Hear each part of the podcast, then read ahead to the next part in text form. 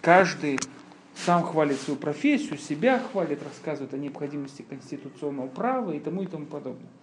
А вот что обыватель думает о Конституции, или вообще что означает эта Конституция для нас, как документ, как идея, они сейчас ее хотят поменять, что вообще нужно это нам или не нужно, может быть, она вообще нет, у нее необходимости никакой.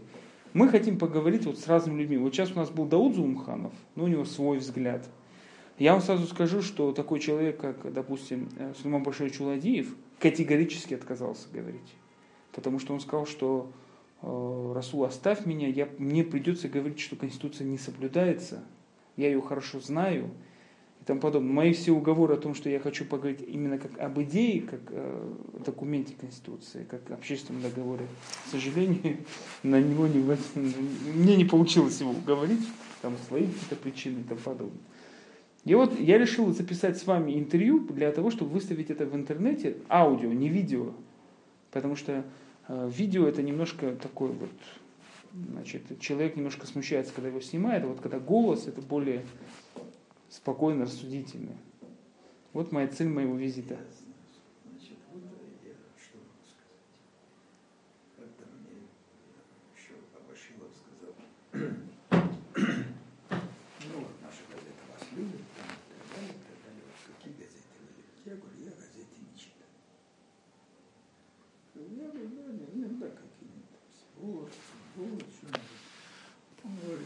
Телевизор, это мне это тоже А вот законы Конституции, это его суждение. Но это не означает, что мне точки зрения нет.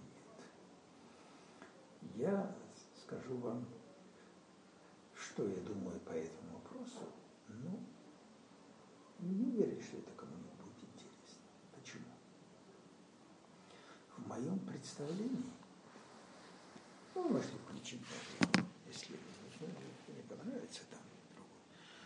В моем представлении человек, который посвятил свою жизнь науке, вот я к ним принадлежу.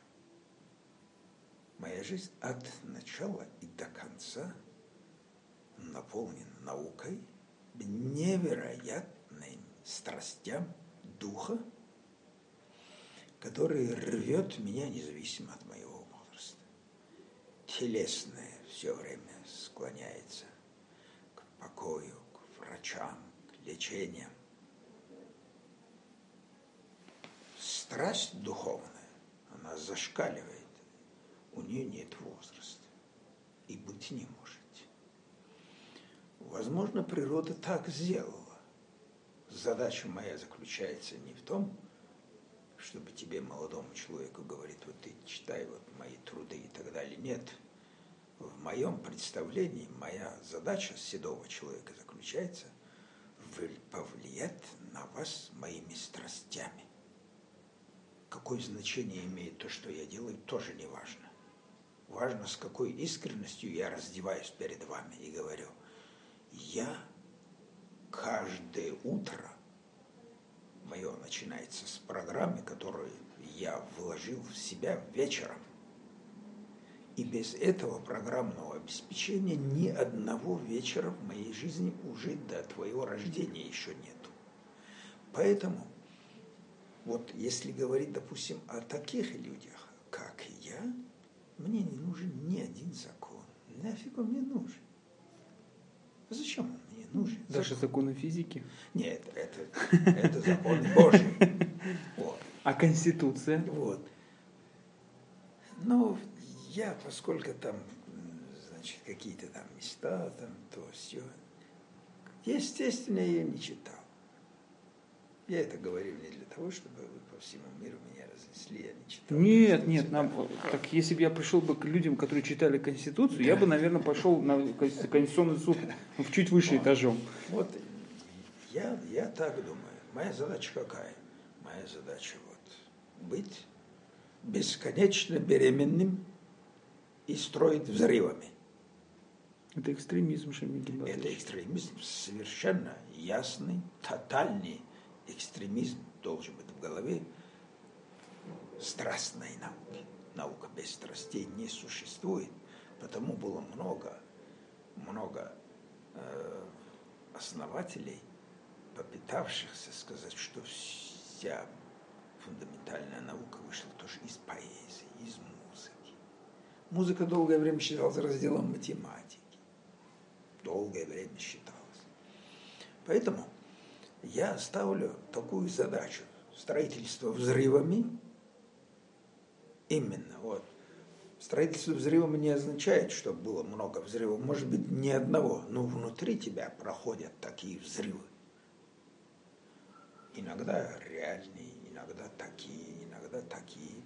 Важна искренность, с которой ты полностью открываешь свой потенциал. Высшая цель науки заключается в том, чтобы управлять своим сознанием никакие другие частные направления, это одно. Высшая цель такая. Если цель определена, и эта цель очень минимальным образом зависит от внешних ситуаций. Жизнь человека, посвятившего себя науке, она внутренне, во многом самодостаточна, и очень мало зависит от внешних факторов. Вообще говоря, наука не должна зависеть от того, кто там, какие там статьи есть. Вот. А статьи должны зависеть от науки? Конечно. А как где связь? Связь такая. Например, закон об образовании начальном, дошкольном, школьном, студенческом. Такие законы должны быть, которые бесконечно реформируется. В Конституции Российской Федерации написано, что среднее начальное образование в Российской Федерации бесплатно. Это конституционная гарантия. А если будет изменена Конституция, и как в Японии, там, по-моему, высшее образование тоже гарантировали бесплатно, как вы на это смотрите? Я, я вообще на это смотрю. Моя задача внутри образования работать. Государство гарантирует образование начальное и среднее. А моя задача, или задача таких, как я, вот это начальное и среднее образование, чтобы было полной, пропорциональной, глубокой, чтобы там было отражение от высших ценностей науки, которым человечество богато. Моя задача внешнее оформление – это государственная задача. Сколько куда направить на образование или на здравоохранение. Моя задача там внутри копать. Внутри копать с целью. Начальная школа, вот, допустим, 100 уроков. Мне поставлена задача за 100 уроков найти, где висят колокольчики у детки. Я должен все делать, чтобы достучаться до этих бубенчиков. Задача научных представителей заключается иметь влияние, да, на деток, чтобы зазвенели как можно раньше. Вот этот закон, он внутренний закон. Конституция – внешний закон. Внутренний. От внешнего внутренний мало зависит. От, в идеальном случае от внутреннего внешний может и должен сильно зависеть. Вот, ты правильно сказал. Почему? Потому что если бы какую-нибудь голову ученого пришла идея, говорит о ЕГЭ, его уже по всему миру размазали бы по стенке. Поскольку это пришло в голову не отдельному ученому, а какому-нибудь чиновнику. И тоже я не против ЕГЭ. Я против того, чтобы вот так придать силу закона до того, как она должна формироваться. А наука должна быть независима от государства? Наука, с одной стороны, должна быть независима от государства, с другой стороны, очень сильно зависима. Моя наука зависит от государства. Почему? Потому что я государственный ученый, который должен укреплять флот российский. И во мне борется качества, которые вот должны быть во мне, и я как я думаю, они есть. Но, но есть, допустим, поэзия, музыка. Там, наверное, тоже легкая зависимость есть, допустим, марш, марши какие-то. зависимость от государства, граждан и граждан от государства должна быть взаимной и в хороших пропорциях. Сегодня этой пропорции нет. Поэтому без конца вы меняете конституции, без конца там что-то меняете, статьи. Взаимоотношения между государством и гражданами не находятся в равновесии. Поэтому политизировано общество. И сколько бы кто бы не менял законы, не выдумывали там новые законы или новые конституции, конечно, должна быть база. Я внутри себя формулировал такую задачу государства и права. Это теоретическая вещь, и я думаю, что это очень глубокая задача – она планетарная задача. Сколько государств каждый раз, пока мы разговариваем, появляется где-то государство. Что это за ерунда? А может не ерунда.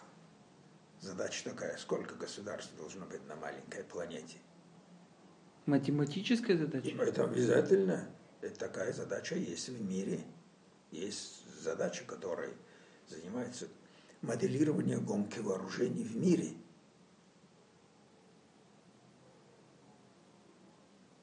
Один американский математик Томас Аннанд. Он специалист по моделированию гонки вооружений. Он считает, что после того, когда грозное оружие будет у государства больше, чем 9-10, жизнь пропала. Это вот одна сторона. Задача науки какая сегодня в мире? Планету сделать безопасной. Планету – нельзя ставить задачу Африку сделать образцом здравоохранения. Не получится. А Кубу? А, или там Кубу. Любая страна не может, не зависит от любой другой.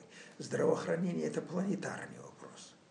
Если появляется плохая болезнь в Индии, она здесь тоже будет. Если появляется в Африке, то она в Японии тоже будет. Вот Почему существуют международные корпорации, международные институты права и законов? Зачем существует ООН? Вот Конституция ООН, задача облагородить планету. Другое дело, происходит это или нет. Равновесие между законодательствами и управлением ООН и разными странами тоже неравновесны у них есть, так грубо говоря, любимчики и нелюбимчики. Внутри планеты закон, да, закон должен быть закон. Например, под водой устанавливаем законы. Это целая наука. Но, к сожалению, сегодня под водой законов нет. Закон такой, как в джунглях. Кто сильнее, тот и есть. Вот такой закон. Но это не означает, что так всегда будет. Будет в ближайшее время закон. Мы обращаемся, к нам обращаются. Давай законы делают. Под водой в Тихом океане, в Атлантическом, где это. Ну вот. В космосе требуются тоже правила уличного движения. Уличного не в прямом таком смысле. Правила космической безопасности, подводной безопасности. Поэтому в целом законодательство – это огромный фундаментальный вопрос. А когда речь идет об отдельных законах планеты, они бывают неизбежно плохими.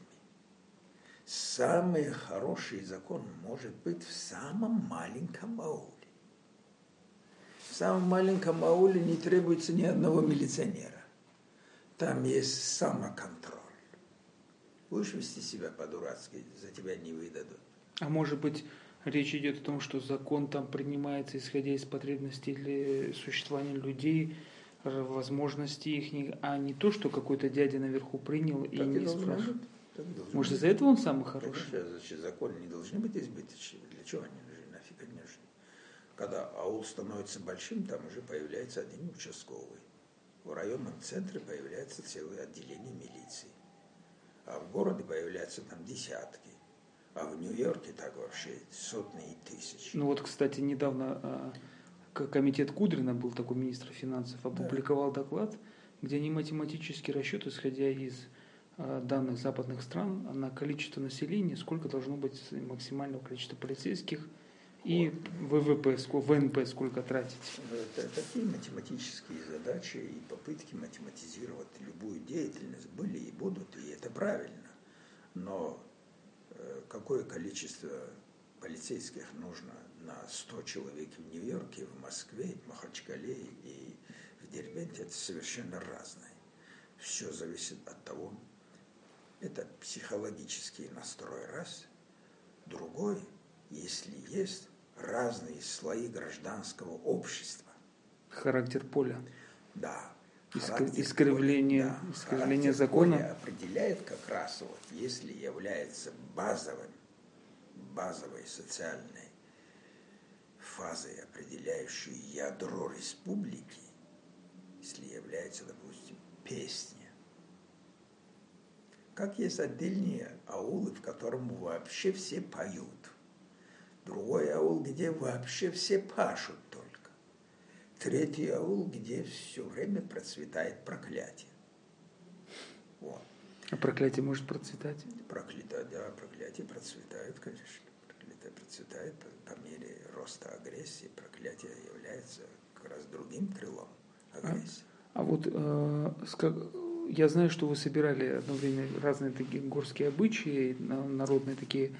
А какой вот вы в своей жизни встречали самый необычный закон какой-нибудь э, такой, который вам показался, ну не что что странным, э, а такой необычный закон в наших в наших э, дагестанских каких-то джаматах, селах или может быть какой-то в мировой практике?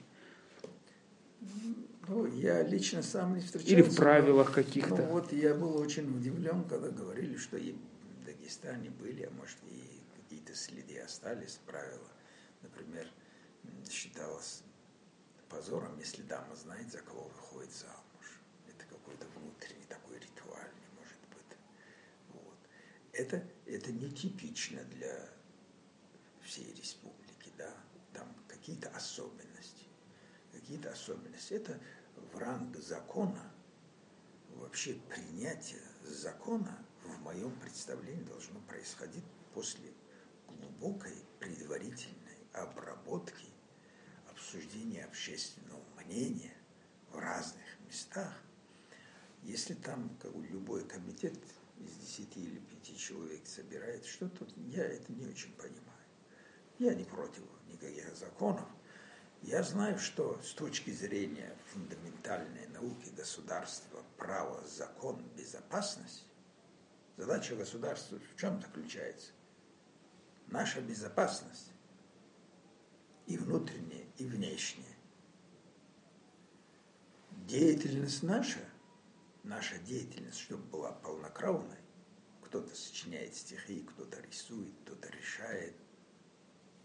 Вот эта деятельность будет процветающей тогда, когда обеспечена и внутренняя безопасность, и внешняя безопасность. Внешняя безопасность чаще для страны грозно звучит.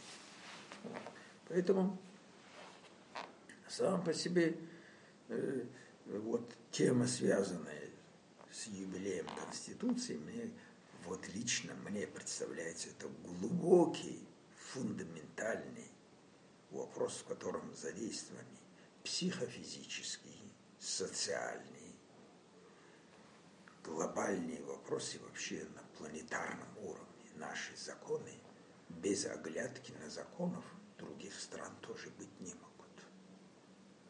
Вот. Иногда даже страну принуждают. Вот. Некоторые люди нуждаются, допустим, в таких законах. Я могу только сказать мое отношение, никакие эти штуки не читал, нигде не собираюсь читать. Вот.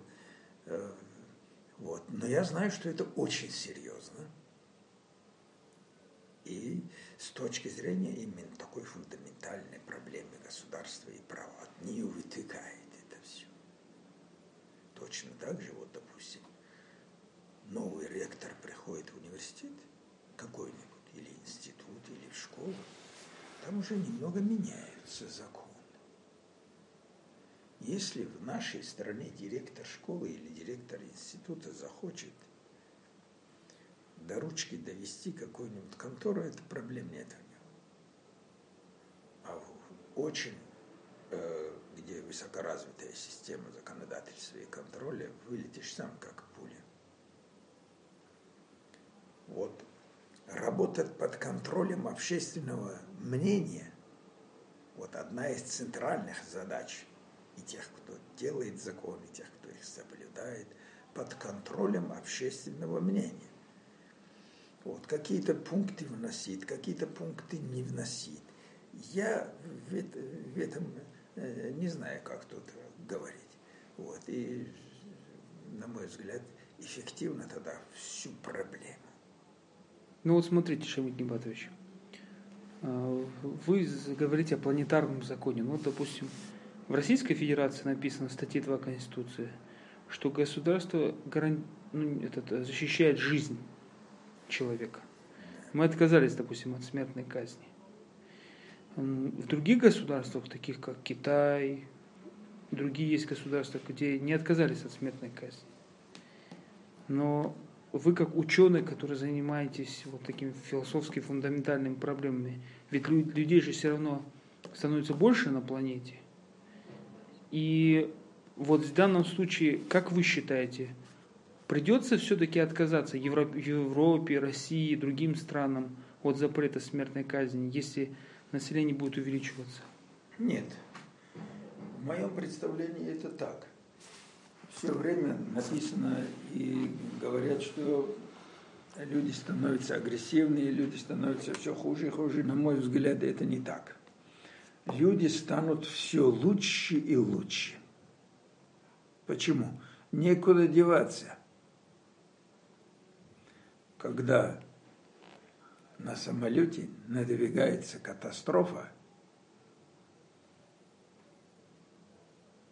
В зависимости от масштаба этой катастрофы люди ведут себя более или менее.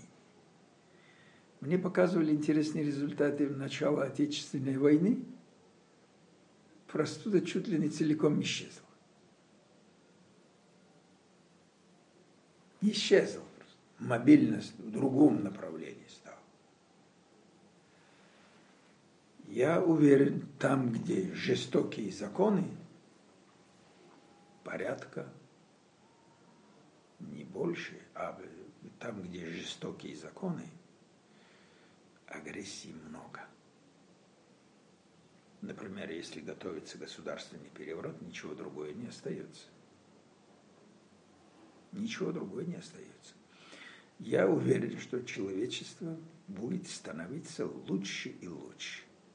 И я точно знаю, что, ну, так мое внутренняя э, направленность говорит о том, что законы будут все мягче и мягче.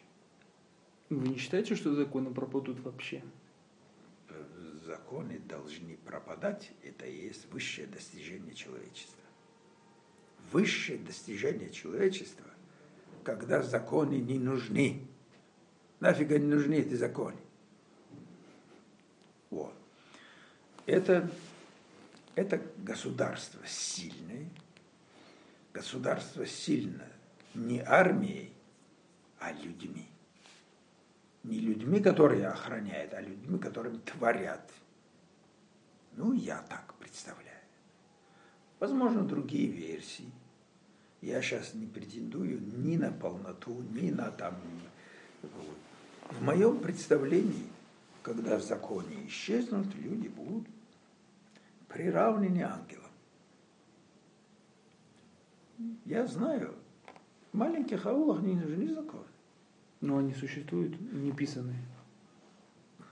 Неписанные законы, это не, считается э, государственным законом. Неписанные законы означает внутренняя порядочность человека, который имеет свое ядро и каждый день запрограммирован на то, чтобы оказать услугу потребность оказать услугу.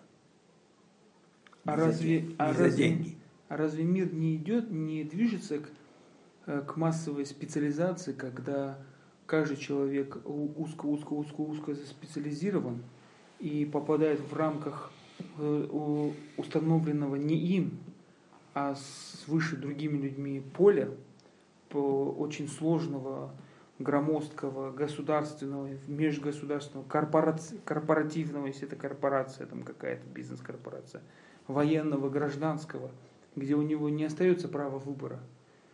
Вот он здесь как единица, э, значит, э, поле, поле я его называю это поле напряжения, как бы, он как бы носитель, может быть, каких-то правовых норм. Но насколько здесь в будущем он будет свободен и насколько он является источником власти?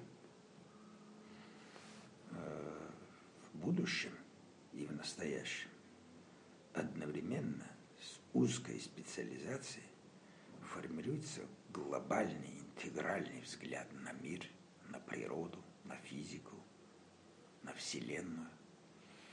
Не исключается и то, и другое. Дело в том, что нельзя, как, как мне представляется, задача государства дать подданным полноту раскрытия его таланта или его возможностей. Так государство дает или подданные забирают? И, и то, и другое. Если государство, если в государстве, допустим, невозможно учиться, если я живу в ауле и мне нужно ехать в Нью-Йорк учиться, то государство несет какую-то ответственность, какие-то минимальные льготы. Я бы сказал, последствия. Да, да. Поэтому я считаю, что вообще в хорошем смысле государство и люди сейчас существуют они сами по себе. Это неверно. Гос... Возможности государства и людей находятся в очень неравновесной ситуации. Они должны быть уравновешены. Шамиль Гиматович, да. Я, я плохо разбираюсь в физике и в моделях, допустим, математических, но не кажется ли вам, что а, почему я именно к вам с этим вопросом да. пришел, что изменение техники, изменение системы, вот интернет, вот мы делаем интернет-радио, да, допустим, я вот, вот вы будете, вы, вы даете интервью интернет-радио, увеличение мобильности и увеличение связи а, превращает мир глобальный, который мы называли, просто в модель маленького аула, где вы говорите, что не нужны законы. Может такое произойти или нет? Я думаю, нет. Я согласен с вами вот в чем. Мир развивается недопустимо, даже не мир. Техника развивается недопустимо большими скоростями. А что значит недопустимо? Недопустимо. Неконтрольно, не под... Да. Недопустимо что означает?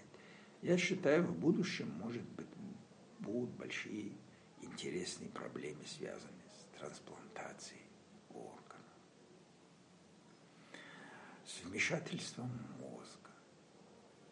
Сегодня, когда это делается, авось получится огромное количество очень сомнительных экспериментов, связанных с пересадкой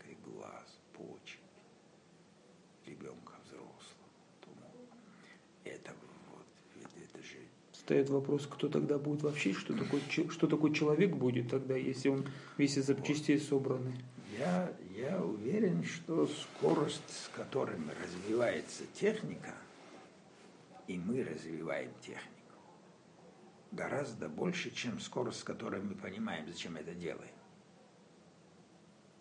Именно так. Да, мы наполнили космос оружием мы в океанах натворили черти что. Не продолжаем это делать.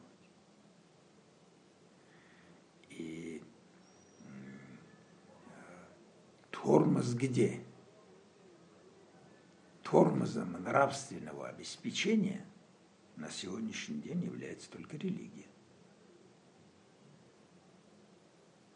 Тормозом не для развития, тормозом, сдерживающий вот такой кошмарной скорости человека что-то делать. Почему и наше духовенство, и вообще весь мир особенно приветствует всякие сомнительные биологические и медицинские эксперименты. Возможно, это когда-нибудь станет, если у нас много войн на планете, то сила религии слабая. Там правила войны. Задача религии заключается в том, чтобы снимать агрессию людей. И сила религии в этом. Наука не должна развивать агрессию людей, но она все же уступает религии наука в Поэтому вот некоторая специализация, узкая специализация, она будет все-таки в прямом перенесенном смысле раздражать. Без этого не пойдет, никакой жизни не будет. Вот.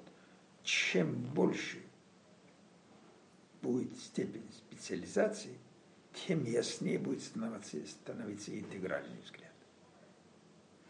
Мы сейчас уже почти никакого значения не имеет отдельный факт, отдельный эксперимент.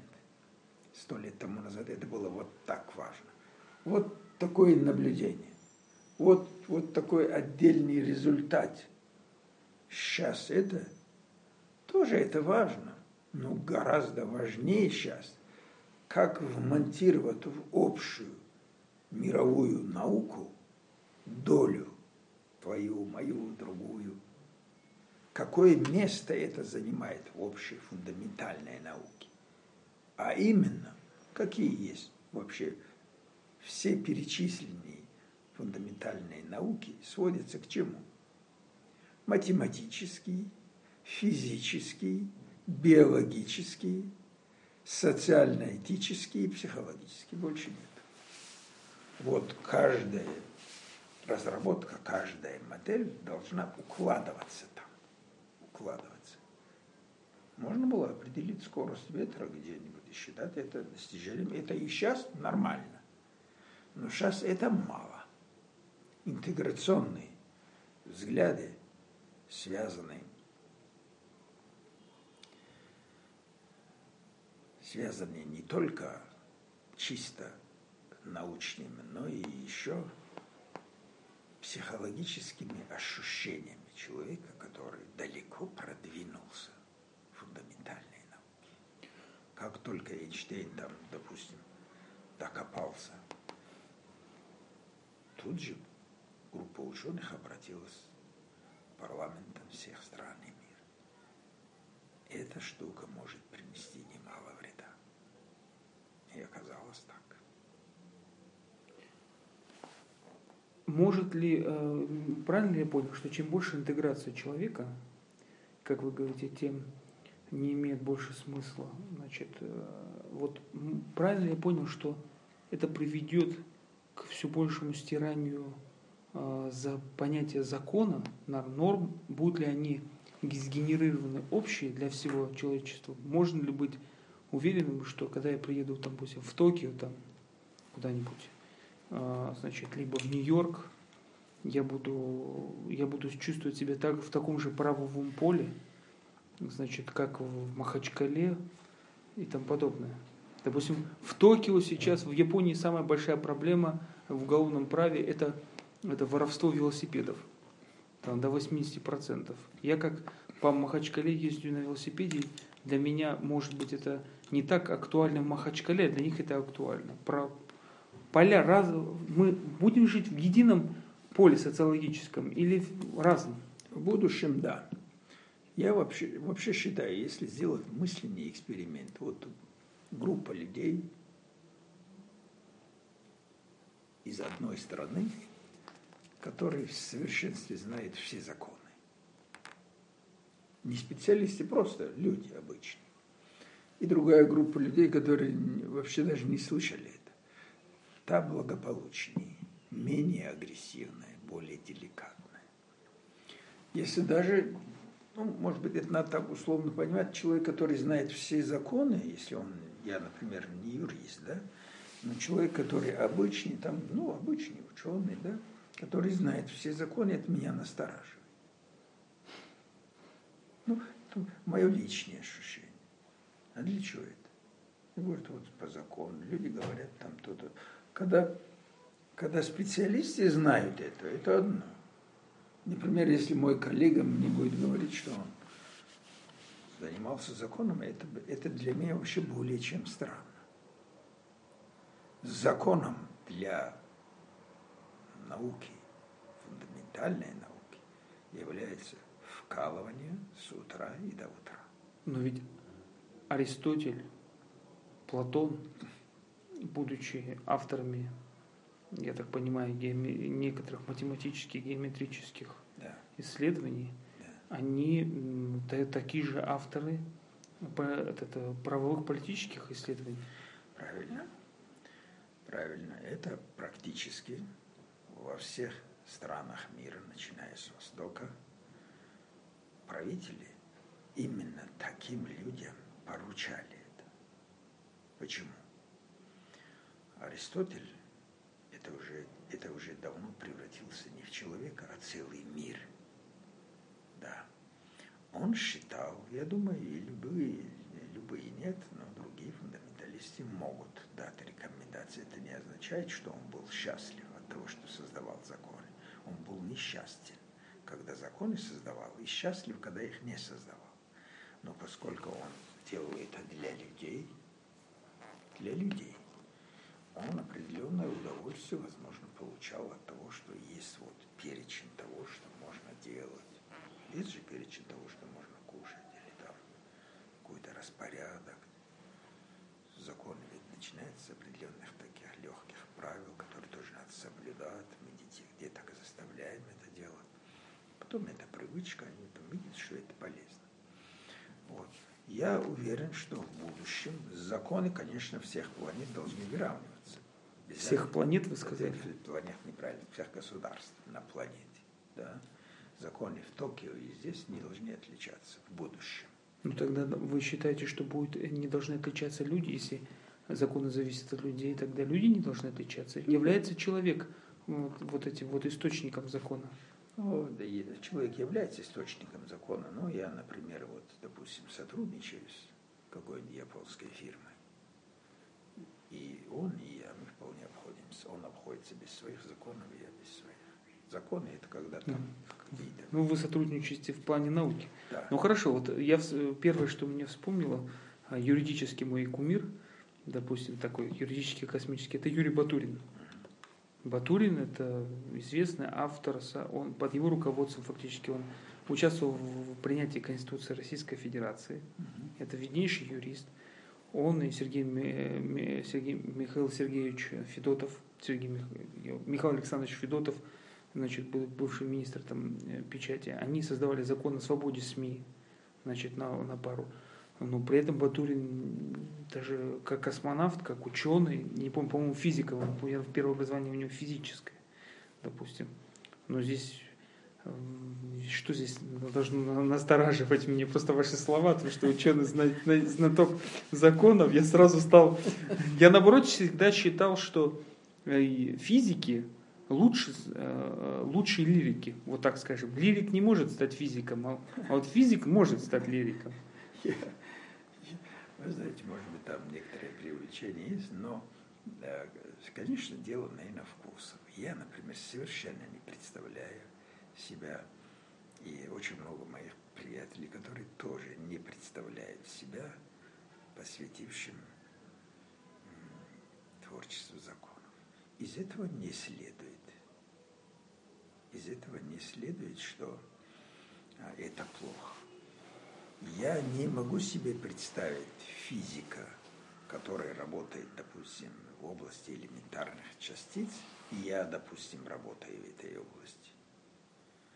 Вот, мы примерно одинакового калибра, ранга, допустим, работаем, но он знает законы 10 раз лучше меня. Меня это настораживает. Это не только меня настораживает, это, может быть, меня бесит. А может быть, вас э, э, настораживает именно то, что человек знает больше, не обязательно закон? Нет. Вообще я вам скажу, если вы больше меня знаете, то я нахожусь у вас на крючке. Я вам абсолютно искренне говорю. С дураками.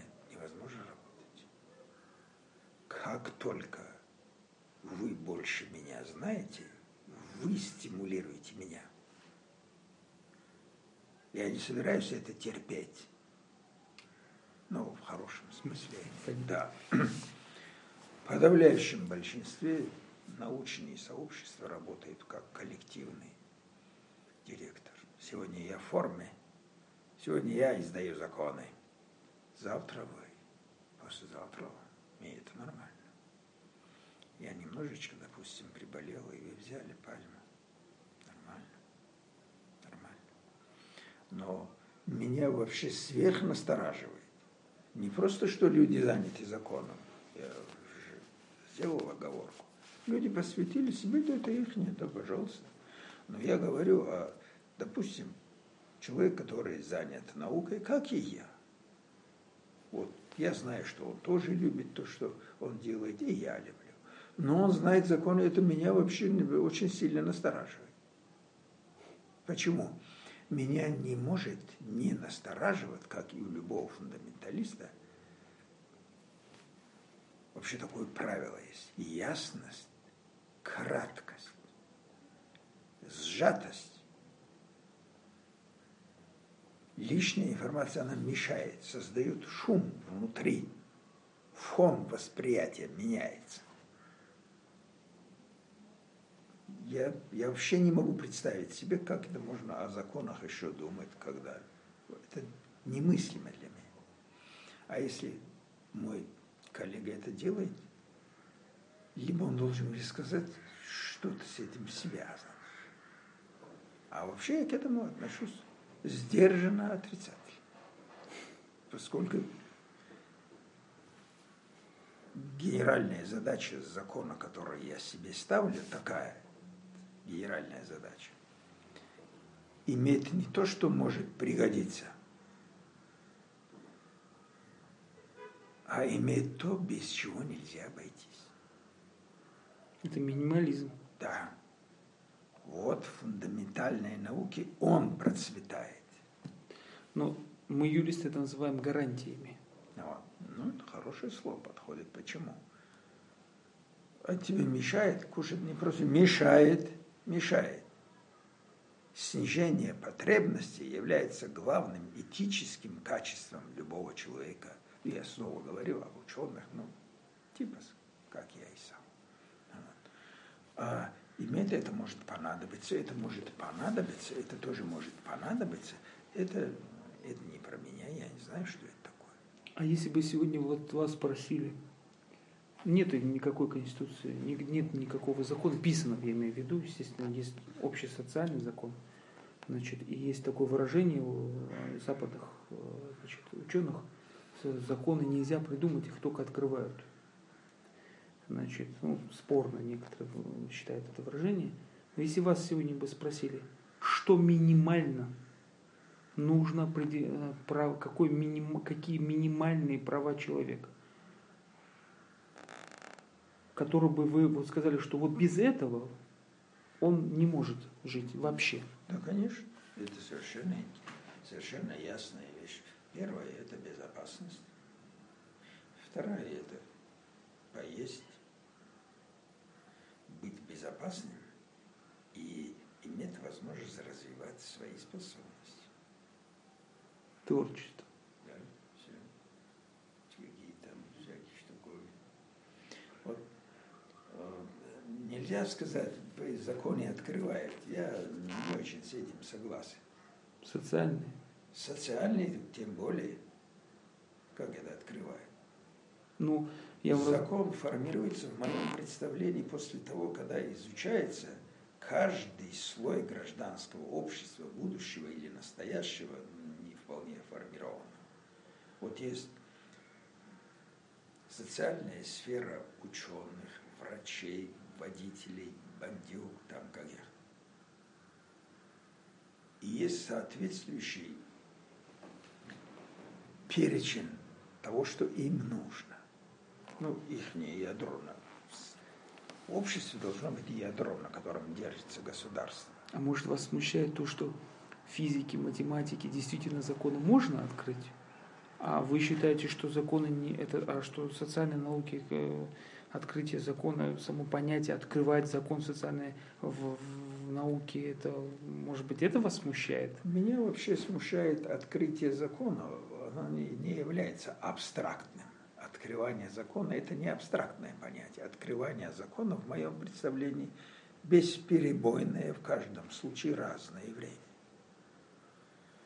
Разное время, когда у Ильи Оренбурга спросили, слушай, рот открой, тебе говорят, критикуют, что ты за течение два года ничего не сделал. Он говорит, слониха вынашивает детей дольше, чем крольчиха.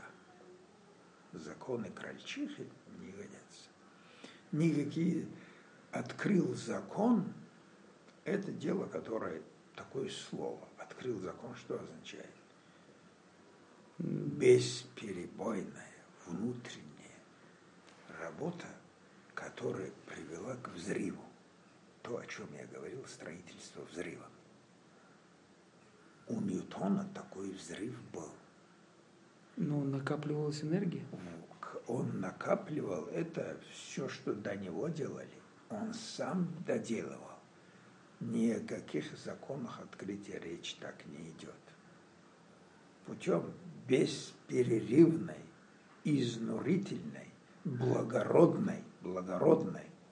Именно поэтому люди занимаются наукой. Если бы это было только изнурение, нафиг он нужен. Изнурительное. Почему? Поскольку это благородное. Если наука не приносит радость, зачем она нужна? Вот в результате вот таких бесконечных поливов своего огорода пашешь, копаешь, потом формируется закон. После закона формируется принцип.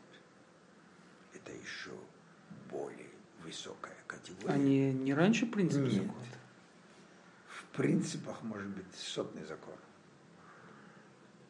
По качеству научной, нау- по научному качеству, принцип выше, чем закон. Это идея, которая формирует закон. Вот. Э, Ну вот более удачный, чем слово принцип, э, идея, он очень э, просто размытая. А принцип, он сужает и направляет.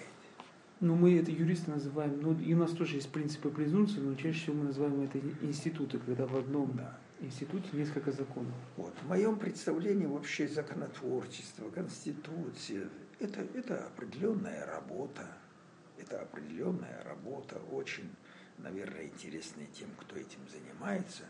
Но в моем представлении, если это есть, то есть чудовищная напряженная работа, связанная с психологией общества, да еще такого общества, как российского.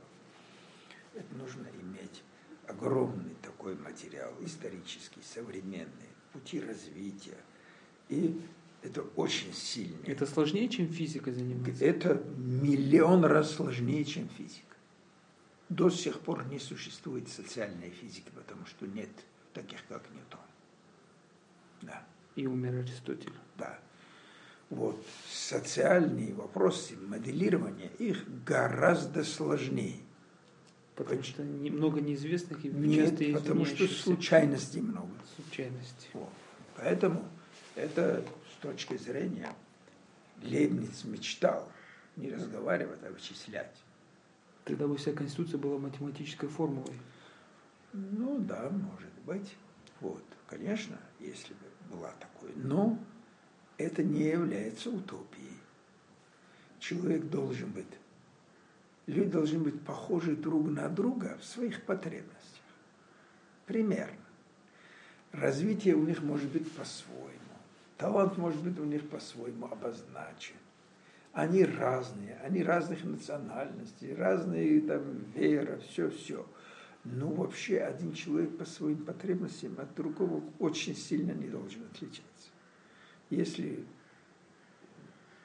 ваши потребности ходит вертолет, самолет, подводная лодка и что-то еще, а в мои велосипед.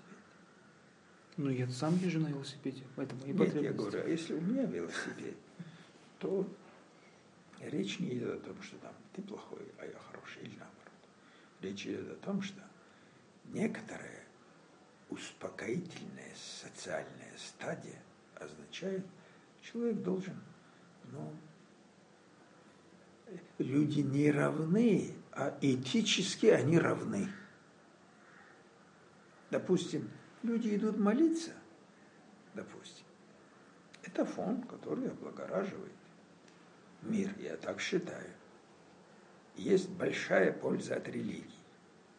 Очень большая. И всякие споры там, то все, это, это другое дело. Я говорю о своей точке зрения. Это очень полезно с точки зрения выравнивания. Большой начальник молится, и маленький начальник молится. И студент молится, и профессор молится. Ну, я просто говорю, да. Этическая сторона людей не должна очень сильно отличаться.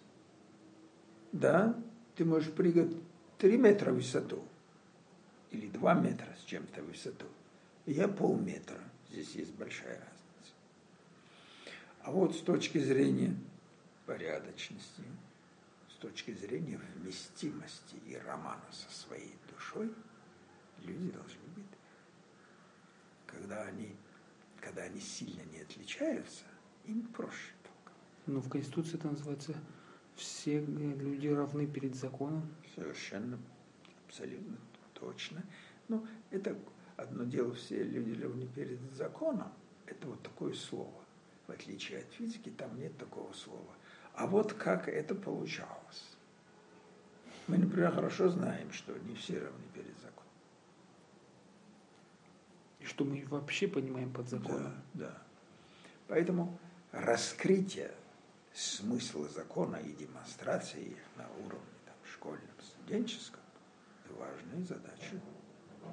Но, но если, э, если человек, который занимается законом, законотворчеством, это э, он намного сложнее наука, чем физика, допустим, да. математика, где много больше постоянных да. и нет стольких случайностей. Да. Тогда почему еще раз возвращается ваш коллега, ученый, который занимается законами, у вас вызывает напряжение? Нет. Э, я извиняюсь, что возвращаюсь к этому вопросу. Правильно. Я, говорю, я говорю о такой ситуации, когда я физик, и он физик. А он еще и занимается законами. Да. Я это не понимаю. Это меня настораживает. Либо он изменяет физики, либо он изменяет а, то есть он закон. не профессионал, должен, да, он не профессионал. Да. Либо он изменяет мне. Я должен нести ответственность за своего коллегу.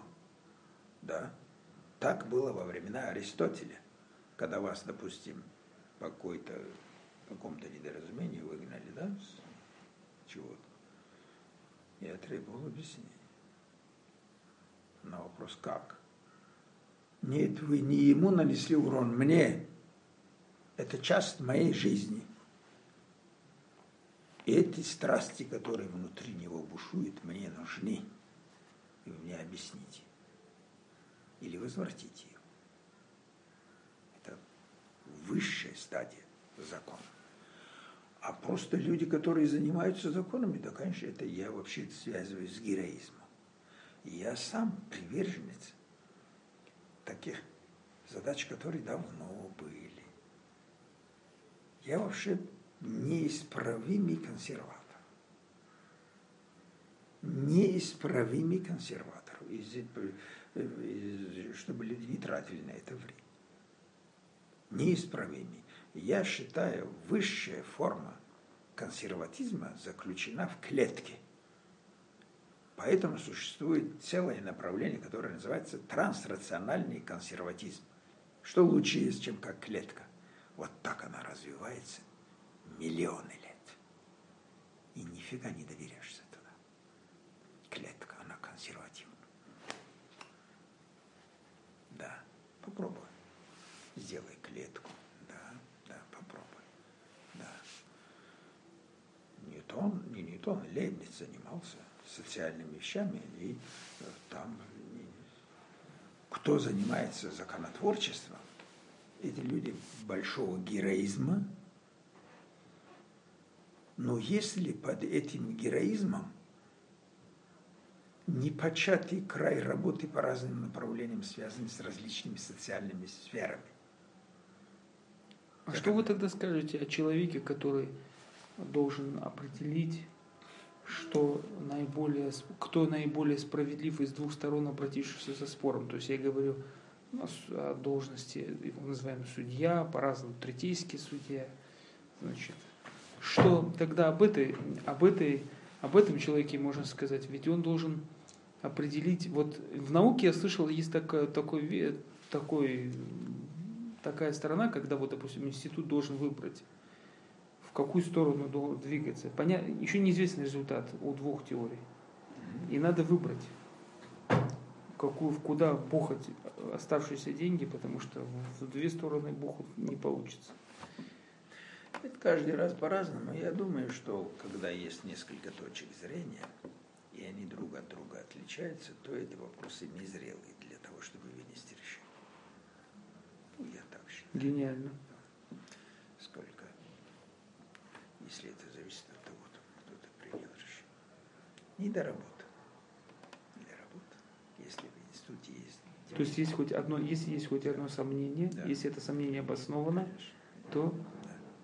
Я исхожу здесь из определения гармонии для абсолютной гармонии, если нужно пожертвовать одной каплей слезы ребенка, то это не гармония.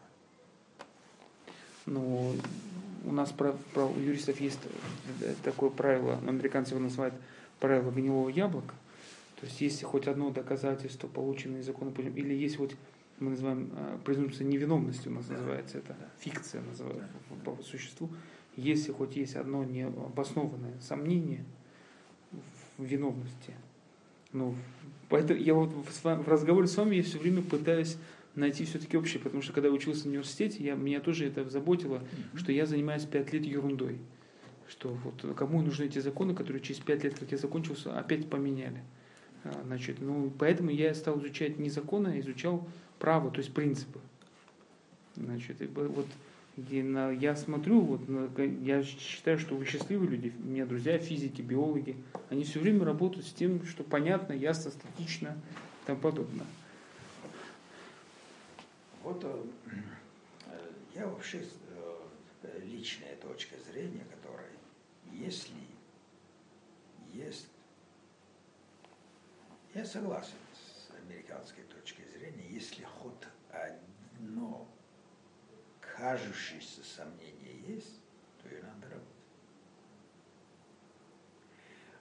Другими словами, я считаю, решение должно вытекать уже из постановки, и она не должна зависеть от того, кто там это определяет. Если обжалование и то это, это является свидетельством, в моем представлении, недоработанности вопроса. Если, допустим, принято решение, и она не является правильным с какой-то точки зрения. Для всех сторон. Да. То значит, что же тогда делать?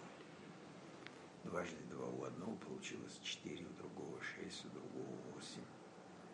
При таких вариантах тот, кто выносит решение, тоже может говорить такую же глупость. Это в идеале, видимо, должно быть, когда скомпоновано все, все дело –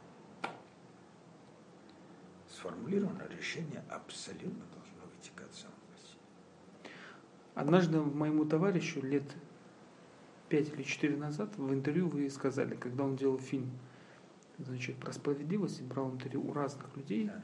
значит, я его потом долго уговаривал, возьмись за монтаж, он все-таки домонтировал и выпустили в эфир.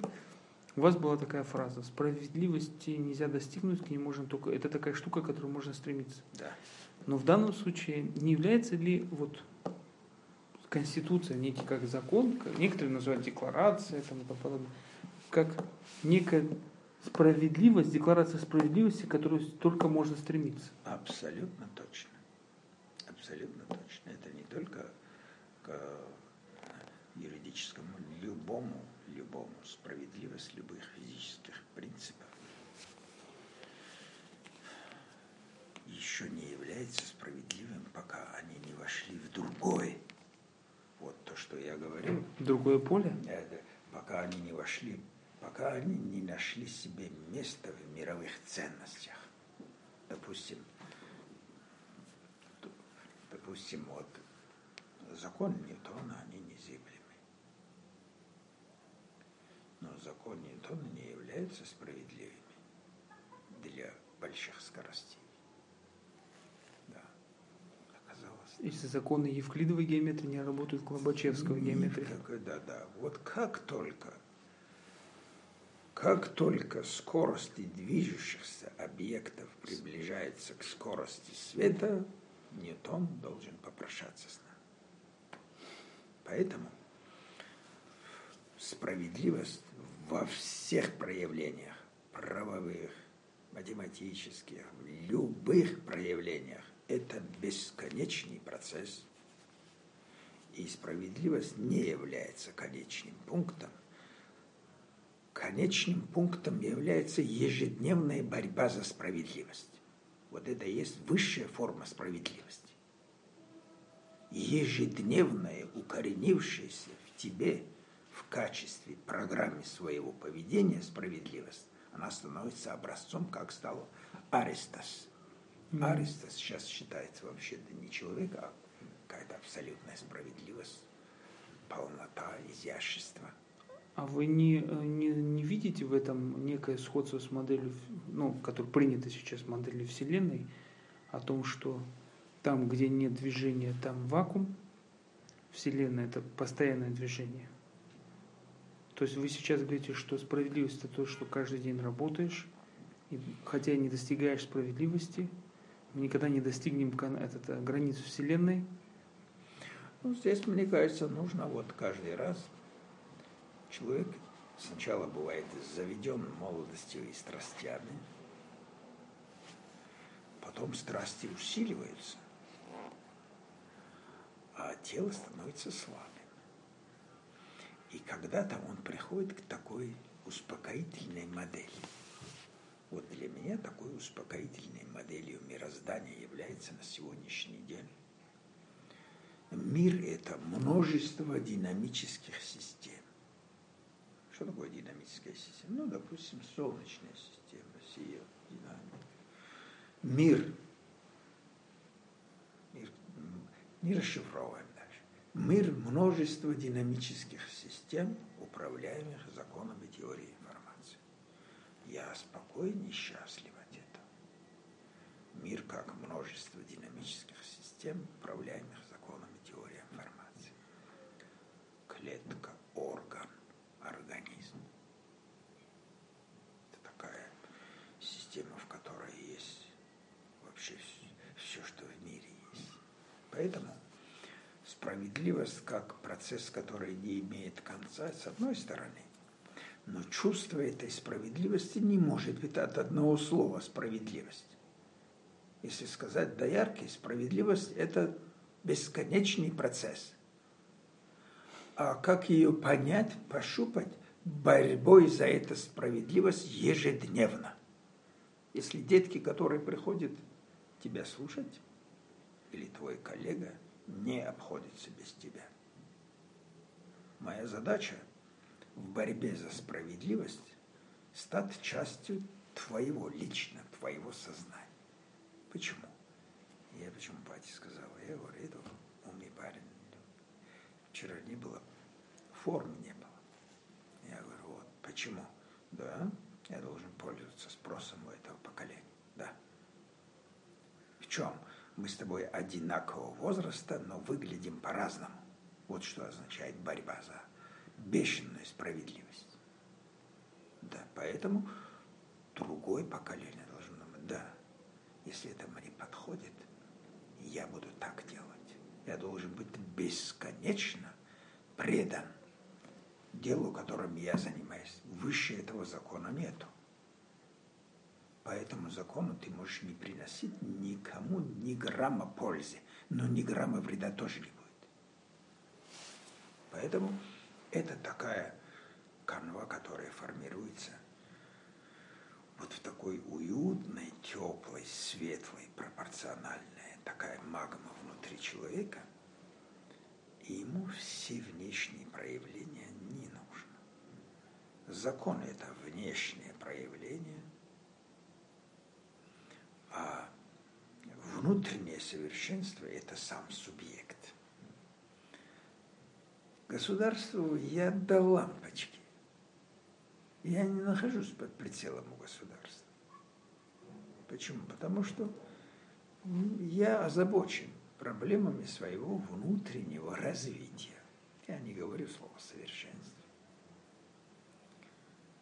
И государство не считает меня личным человеком для себя. Ну, кто-то у них, наверное, под прицелом. Поэтому такие внешние и внутренние законы формирования права, формирования кодекса. Вот, допустим, привязанность в одном, привязанность и развитие в одном направлении позволяет думать, да, полностью, до конца вытащить справедливость не удается точно так же удается определить слово победа. Победа то же самое. Борьба, как существует, как борьба за победу. В любой победе есть поражение. И в любом поражении есть победа. Если ты вышел на ковер и проиграл со счетом 100-0, то тебя можно выкинуть и больше никуда не пускать в этом проигрыше нет элементов победы. А если ты проиграл, мне или я тебе с счетом 199, еще не понятно, кто из нас победитель. 199. 99 это сомнение. Э, ну, я имел в виду набранные очки. Нет, я понимаю. Да. Я понимаю, что один да. балл, а отсутствие да. балла это сомнение. Да, ты практически, да, с один балл, да. Вот, ну, сегодня ты оказался чуть лучше дышал. Но еще бы полминуты, я у тебя два взял бы. Или ты у меня. Победа, справедливость – это то, что существует как форма борьбы. Когда жмут руку, еще древние греки говорили, я поздравляю тебя не за то, что ты мне морду набил, ты мне урок дал – на следующей встрече был. Ты мне дал урок, я жму твою руку. А так мне казалось, что я Бога держу за бороду. Да? Черт, поэтому как раз удерживать трон бывает тяжелее, чем завоевывать. Почему желающих отобрать навалом. А когда стал, некоторые чувства. Вот такой великий боксер, как наш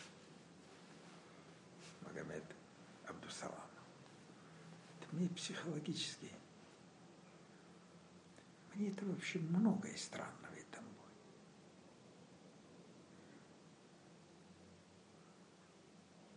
Мне не странно было бы, видя, что это не так, ну, бросили бы полотенце на втором раунде. Похоже, я хочу это все, весь бой посмотреть. Мне это абсолютно невероятно интересно. Как так могло получиться?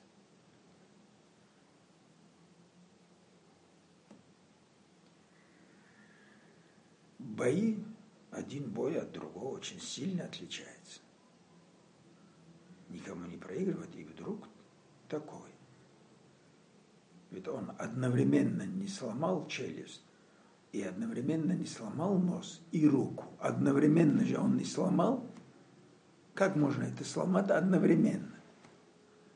В каком-то же раунде это произошло. Ну, вы смотрите на это как физик, а я смотрю как на это как юрист. Для меня интересно то, что люди э, выходят, поднимают канат, выходят на определенное поле и заявляют о том, что мы отказываемся от защиты государства, о неприкосновенности жилища и моего тела и согласны вступить в, в ситуацию, когда мне могут набить морду, отправить нокаут и вообще убить.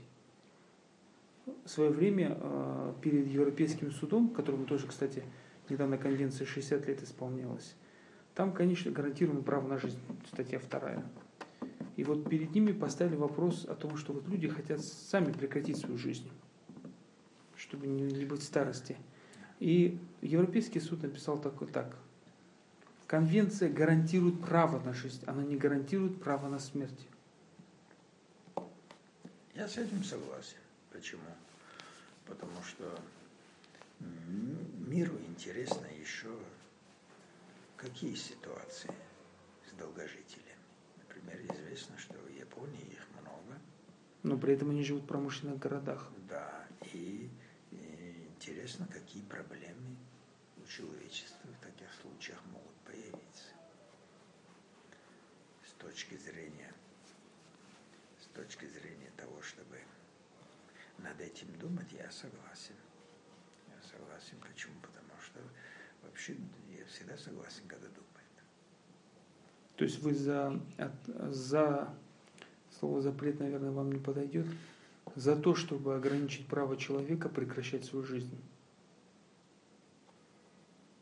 Я бы даже усилил это. Я хотел бы, чтобы до человека дошло, что хватит жить или нет, не от него зависит. Дело в том, что утренние решения не всегда совпадают с обеденным. Вечерний тоже. Поэтому...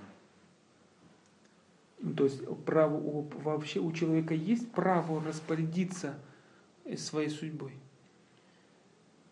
Я думаю, что... Надо ли ему это гарантировать? Я, я бы сформулировал так. Человек должен, ну, в моем представлении это так, человек должен знать,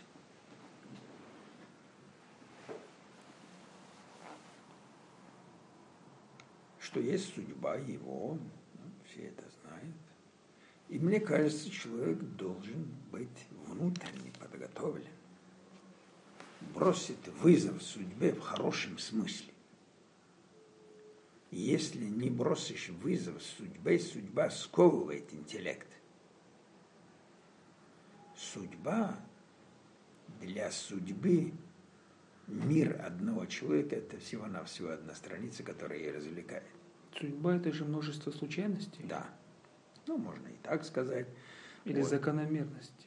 Наверное, это определенное больше предписание с некоторыми невероятными случайностями. Она забрасывает тебя не в ту эпоху.